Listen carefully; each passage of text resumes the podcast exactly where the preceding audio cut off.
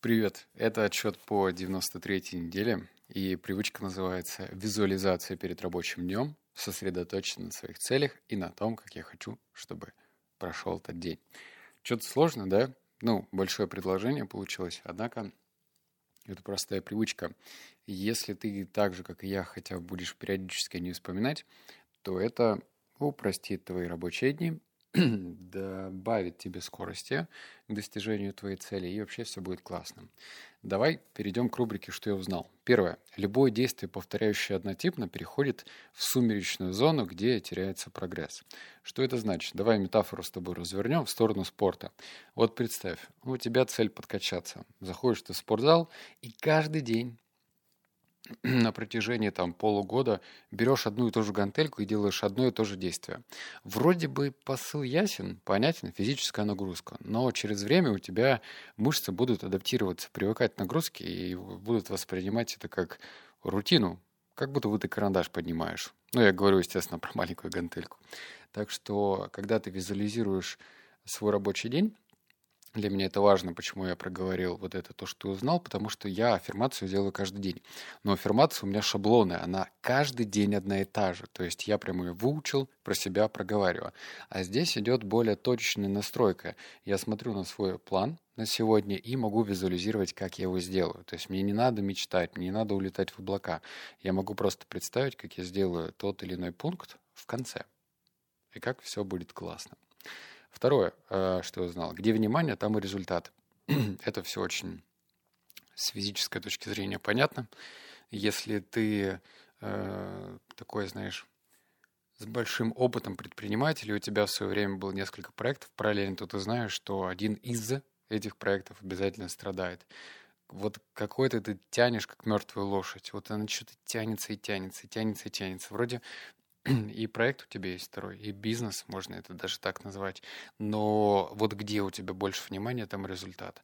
И, соответственно, что вот эта маленькая настройка, проговаривать, про визуализировать свой будущий результат, она позволит тебе э, получить и больше внимания, а значит, больше результата. Ну и третье, чаще напоминай себе, что я хочу и куда иду. Это очень важно, потому что мы частенько живем на автопилоте. Это защитная функция нашего мозга э, все сводить к автоматизму.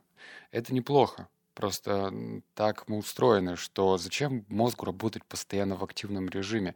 Э, у нас, кстати, я вот не помню сколько в цифрах, но мозг э, расходует огромное количество энергии. Ну, то есть, если взять в совокупности его массу этого мозга и посмотреть на другие органы, то в сравнении мозг расходует гораздо больше энергии, чем что-либо другое. Поэтому, если бы он работал постоянно на пике, то мы бы с ума сошли. Поэтому он пытается его все автоматизировать.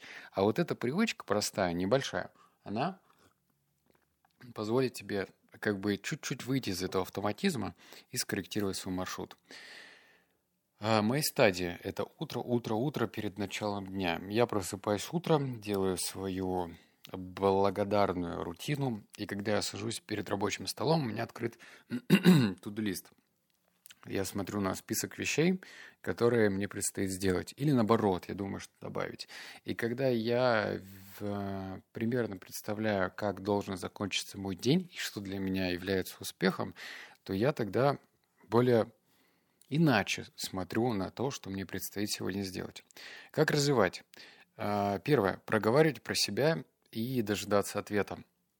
Что это значит? Это значит, что э, пусть тебе мозг будет отговаривать, что да нет у нас столько времени, не будем это делать. Это вот я вспоминаю притчу, когда, значит, э, один мужик, значит, с пилой стоял и пытался дерево значит, эм, распилить.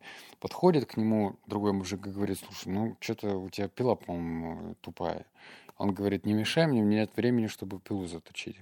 Вот здесь так же. То есть, если у тебя отговорки, и ты не дожидаешься ответа, сразу приступаешь к работе, то вот ты не затачиваешь свою пилу. Второе. Как развивать это? Смотреть на оставленные подсказки. А оставленные подсказки – это маленькие стикеры. Вот я стикеры у меня тут уже комнате три стикера улыбаться, например. У меня предыдущая, не помню, нумерация какая у меня была. Что мне в горло чуть попало.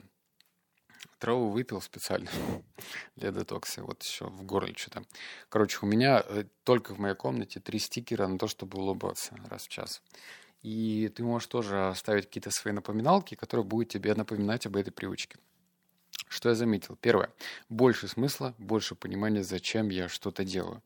Это важно, потому что наша жизнь должна быть со смыслом. А, есть же такое выражение что-то делать бессмысленно. Вот когда ты что-то делаешь, вот тебе сказали, спустили сверху задачу, сделай это.